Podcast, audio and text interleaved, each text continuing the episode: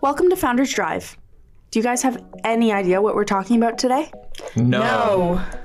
That's right, we're talking about the word no. Every one of us has heard the word no, sometimes from family, sometimes from friends. Sometimes from a bank, sometimes from a landlord, and sometimes from ourselves. When you're chasing your dreams, sometimes no can feel like a brick wall. Some entrepreneurs have to push through it, around it, or over it to reach their goals. Our first story on this episode is about someone who's experienced a lot of different layers of no's. Frank Porco is a tattoo artist in Whitby, Ontario. I've been going to him for years, and I've had a front row seat to his journey to entrepreneurship. Everyone has something to say when you want to start your own business. And unfortunately, a lot of the time, they say no. No, that's not a good idea. Or no, choose a more stable career. And sometimes that no comes from within. No, I can't do it. Or no, I don't belong in this industry. Frank Porco heard a lot of these no's when he decided to open his own tattoo shop in the middle of a global pandemic. Starting with no, you can't open, we're going into a lockdown. It's very strange. It was actually, the whole world was shut down, so it was like impossible to build anything. Um, and then when the actual business opened up, I think they closed this down. They opened up for a little bit and then they're like, nah, we're not ready. And just, we closed down. I'm like, oh my God, we literally just spent all this money building this place and then they just like shut it down. And yeah, it was really hard. It was really, really hard. But we were smart enough with our money where we weren't affected that much um, because we knew that this might not open up right away. It was going to be a month or two and then shut down. And we don't know how long that's going to shut down. So um, we were smart, Right. um, but it was it was tough. I'm not going to lie to you. But I, I, you know, it was a good lesson to be learned. Even before he got to this point, he faced the word no, starting with himself. when I thought of it, like people would recommend, like, oh, maybe one day you can do your own thing. And I, to be honest, I didn't want the stress of it. I didn't want the. I was scared that the passion that I had for the art would turn into a business, and then I would just not like it anymore. So I was a little hesitant when I got the offer to do it. Um, because I didn't want to lose what I enjoyed. I, I felt like I, I um, not cheated, but like I, I, I figured out the secret to the system. I was like, oh, I got this job where I don't have to go nine to five and I don't have to, you know, do what everyone else does. I won. When the opportunity to open Against the Grain Tattoo Collective in Whitby, Ontario came about, Frank still didn't think he could do it and tried to talk himself out of it again. I had that doubt again where I was like, no, this is too much. I can't do it. So I was applying to other shops instead, thinking that a change would be probably better than starting an own business. And when I went there, I felt that same feeling of like, I don't know, there's shops that just there's some that want you to sign like contracts on like what you're gonna do for them. So it was too like the like a boss would show up. I didn't like that. So I was like, the only way I'm gonna be happy and actually do what we love to do and work with people we like to work with is if we control that. And the only way to control that is for someone to run it. And so me and uh, me and my friend thought we had the same goals, so we're like, let's just do it together. So Frank and his friend and now business partner Josh Wilson decided they were going to go for it, even after warnings from others. A lot of people were like, "Oh, business with your friend? No, don't do that. Don't do that." But I think when people say don't do something, I think anyone, everyone should do it. Worst case that could have happened is it didn't work out, and then I go work at another shop. Like really, that really that was the only. Like it wasn't going to affect anything. Okay, we tried it, it didn't work out. Now I'm just going to work for someone else, and I could. I had the connections where I could. Um, so I didn't listen to that. And, and to be honest, it taught me because when I wanted to start tattooing as a whole, like just in general, I um, people didn't believe in me for that as well.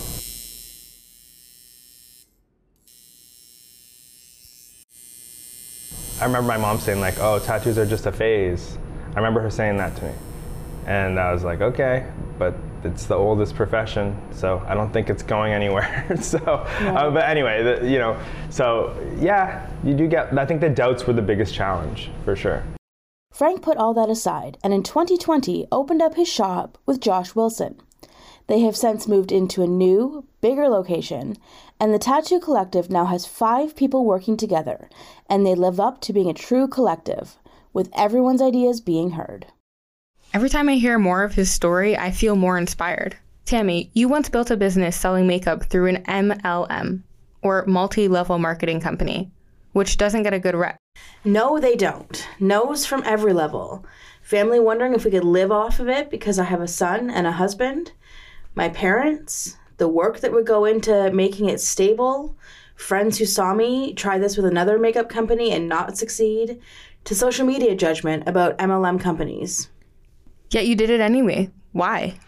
Uh, it was almost because of the no's. I don't like being told I couldn't do it, so I felt like I had something to prove. You're back at school now, so what happened to the business? I was hugely successful, but ultimately it came down to my son, Ronan, and what example did I want for him? So I chose school because I couldn't do both. That business required a lot of time, consistency, being live. I couldn't handle both.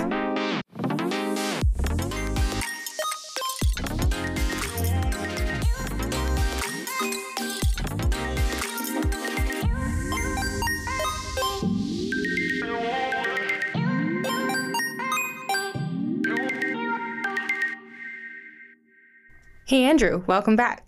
You're here because we discovered two people we've interviewed had similar journeys with the word no. No's come from many different places and many different people. For Naa-Adei, her no came from her dad. Her vision and her success were hard for him to see, and it took a little bit of time before he could appreciate her work. Uh, well, in the beginning, no, I did not. I did not have very much support from uh, like my father, but you know, I I'm a big believer in if you really want to do something, just do it. If you build it, they will come. And I think what really impressed my father, especially, was my tenacity and uh, my determination, my willingness that in the pandemic, in such an uncertain time, that this is a time that I would choose to do this. Mary also had family no's. Her parents pushed her away from entrepreneurship, worried about her chances of success and status. no matter what I was doing, because I wasn't like a doctor or I wasn't a lawyer or like an engineer, they thought that I was just going to kind of amount to nothing. And like, um, it was worry, and I do understand that it's worry, but it's also like anybody with immigrant parents can know, can like already know. It's like, but what would other people think? What do you think your relatives are going to think? Like, oh, what what do we tell them? One area where I can relate to Naa-Adei is the personal no's. Those can be really challenging to get past because your biggest enemy is yourself. I know Mary also talked about that, Andrew. For Naa-Adei, her personal no took years to overcome. All right, so yeah, I said no to myself for many years. I mean, I'm 30 years old, I'm pursuing my degree now. Okay, I worked in uh, restaurants as a waitress for almost 10 years because I was saying no to my calling for a long time. And it wasn't until I finally said yes is when I'm no longer working in those restaurants. Before Naa-Adei could get a yes from anybody else, she had to say yes to herself. is when I said yes. I went to college, I got my diploma, I'm now in university, going for my degree, and like the world is my oyster. But I had I said yes I was only able to say yes to myself when I started to believe in myself. Mary felt like she had to do it all to achieve her dreams. She saw entrepreneurship as a stepping stone to break into an industry she couldn't access otherwise. There was nobody there for me to like help get help from i had to pave my own way. So it was like okay the only way that i could do that is by freelancing because i could go and i could knock on as many like virtual doors as i can. And i did and i did saying i'm here to do work. I could like i could do camera operating i could do editing i could do um, like uh, director of photography work i could do anything. It didn't matter. I had to build it up myself. And so i started to work on it myself because that was the best way that i could make sure I could get clients and I could make sure I get work and experience too. When I got to interview Naa-Adei, I was happy to hear that her dad did eventually come around. It's incredibly comforting to hear and to know that your family supports you and will build you up.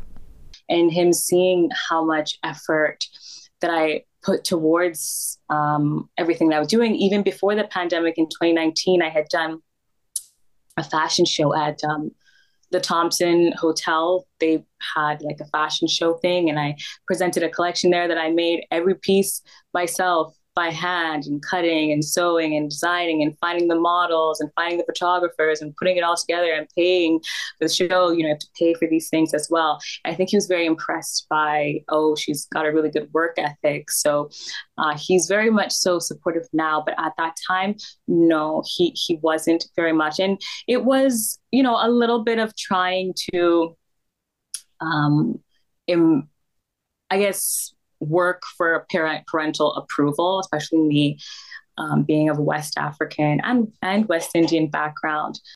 And Mary's family came around to her work too. She was earning good money freelancing and landed her dream job. It wasn't until my first red carpet that my mom finally was like, oh, this is something. But now that I've pivoted careers too and I've found something that really works for me and I really, really love and I do think I'm excelling in, um, there's like no no question anymore. It's kind of crazy to think that Naa-Adei was nowhere near the fashion industry. She had taken all these other paths, and yet she did a complete 180 and turned things around. Like, you came out on top. I'm constantly impressed by how much Mary gets done, how she fits everything into the same 24 hour day the rest of us have. Being around her inspires me to do more and push myself.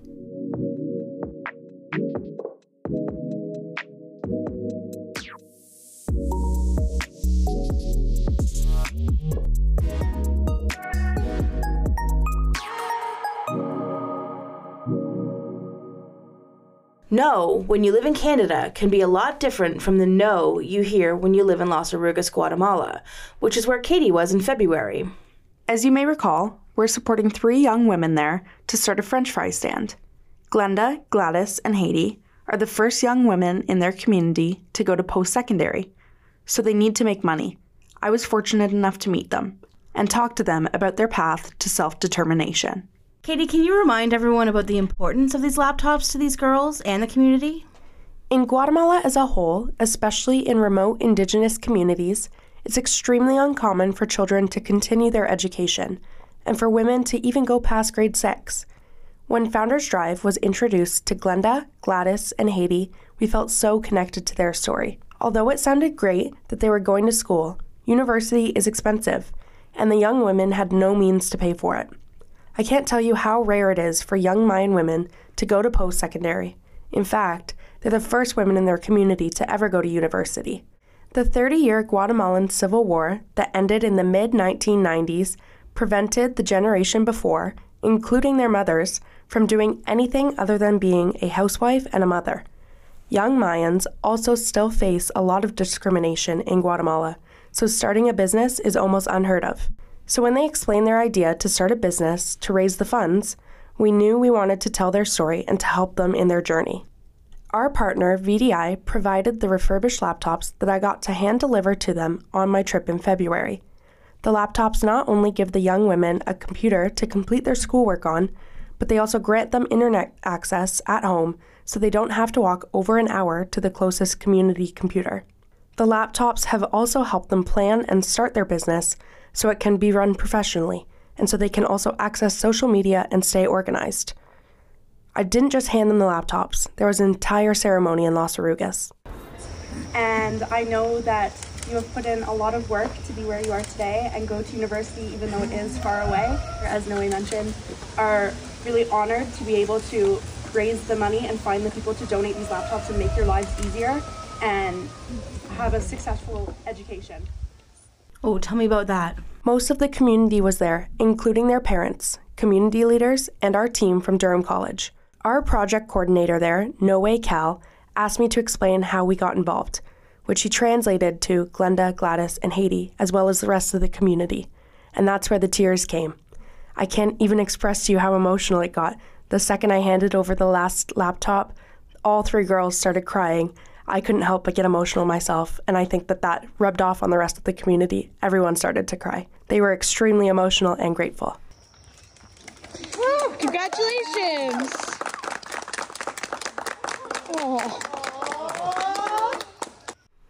Just hearing about it makes me feel like I could cry. What is Founders Drive doing to help these young women in their business? In addition to the laptops, Jay Fisher, a business professor here at Durham College, has been working virtually with Glenda, Gladys, and Haiti to help them build a business plan. For months now, they have been working with this plan to create a brand, including a logo, as well as promotions, and have a budget for equipment and supplies to get them started. Here's a look at one of their many conversations. French fries. Um, I want to know about French fries. So, so who, who buys French fries? Dice, ¿quién compra papas fritas aquí? En mi comunidad casi toda la gente consume lo que es papas fritas. Dice, Glenda said, like in my community, almost all the people love to eat French fries. And is this something that people eat um, for a meal? Is this something that people eat uh, as a, a treat? When do people eat French fries? Dice ¿cuándo es el momento cuando más las personas comen papas fritas? ¿Es un almuerzo? ¿Cuándo es a qué horario? ¿Cómo se, se come? Por las tardes en los fines de semana. Uh, they say like in the evenings, and in the evenings, the more the people eat uh, French fries, and the weekend. Okay. So not really a meal, but more for, I don't know, It's kind social. of like like a snack, you know, something like uh, after you finish to work, you know, you are going back to home, and you can make a stop and buy French fries, you know. Okay. Where do people buy French fries now? How can you? How do you get French fries? Por, ejemplo, uh, Gladys said like sometimes person has to travel to the town to buy fresh fries, or sometimes people try to make at home, but tastes different because they don't have like how you say like the special machine to do French fries. So, so if I want French fries, I either have to go to the town, or I have to have a machine at home to make them. Right? Exactly. Okay. Dice entonces dice si yo quisiera papas fritas significa que tendría que ir al centro o tendría que tener una freidora. Yeah. How far is the town? ¿A qué distancia está el centro de la del restaurante? Bueno, en mi comunidad queda como máximo una hora. Como una hora de Una hora caminando, ¿verdad? Y en bus sería como cuánto, Unos 25 eh, minutos. Sí, Okay, Haiti, and Haiti say like if she would like to eat fresh rice in the afternoon, she can, she has to walk for one hour and twenty minutes by walk. And if she can get the bus, she can spend like twenty five or thirty minutes in bus. So, so too far to go just for French fries. yes. yes. Está muy lejos de los países, por favor, fritos, dice.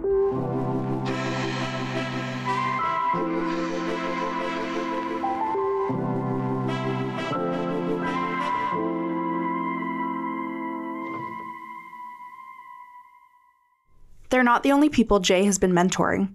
I've also been working alongside Deidre while she's been getting her business up and running. She's back with us now. What has the process been like so far?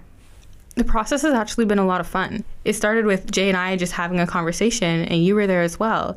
And he was just asking me questions about my story, getting to know me better, so that we could really work to getting to know what impacts I want to have in my business and what this product is that I'm making.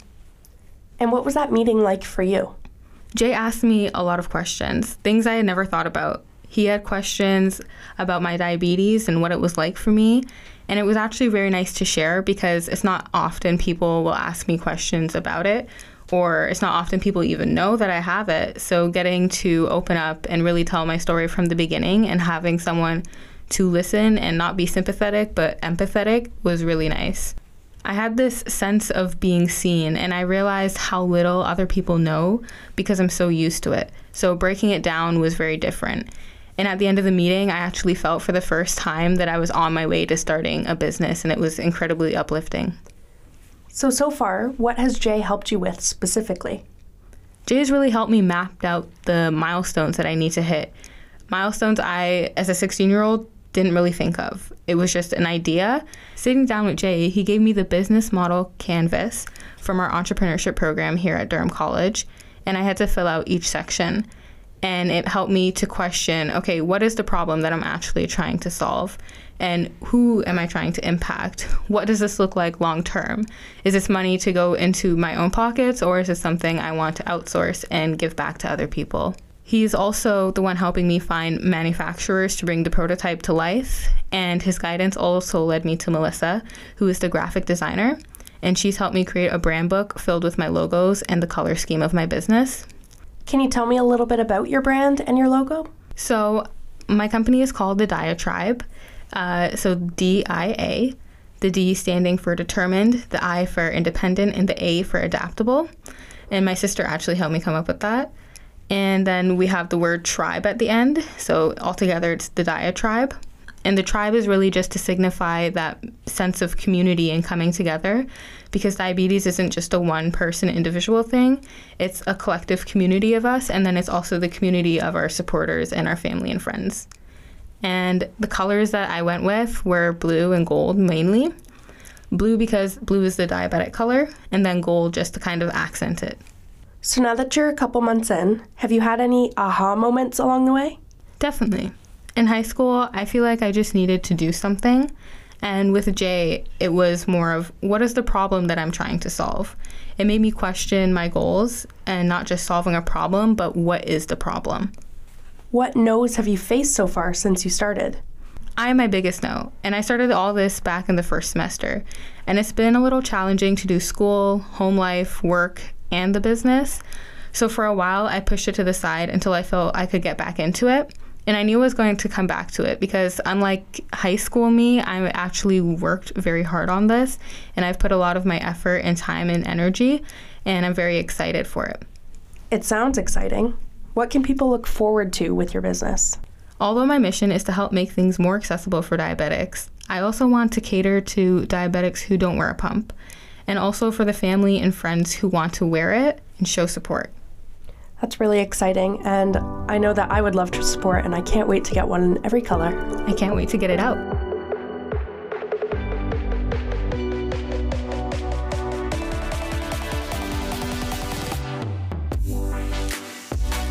Now that we've heard all these stories, what did we learn about the word no?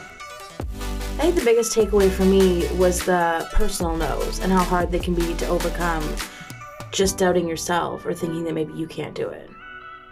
I think I learned that no's can mean different things for different people. If I had a no like a nung beam, I'm not sure I would have been able to overcome it.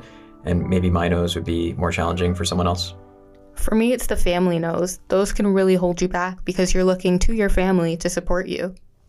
I think it's really inspiring that everyone we have heard from today in this episode, they have all overcome these no's and they are making a name for themselves with their business. Really shows it's still possible. Absolutely.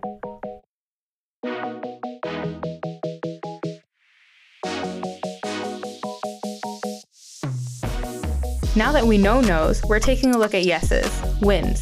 What does it mean to be a successful entrepreneur? What even is success? Money? Fame? Social impact? A new Tesla? Getting paid to do your hobby?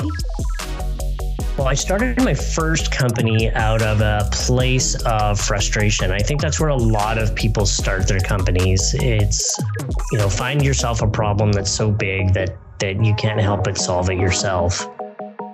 I know personally, like, I'm someone that puts in 125%, and I'm gonna, you know, give that to whomever I'm working for. So, why would I put all my time and my energy into building someone else's business? dancing was really where where my whole entire life was. Thanks for listening to Founders Drive. My name is Andrew Neary, I'm Katie Sampson. I'm Tammy Raycraft. And I'm Deidre Clark. and we'll see you in the next one.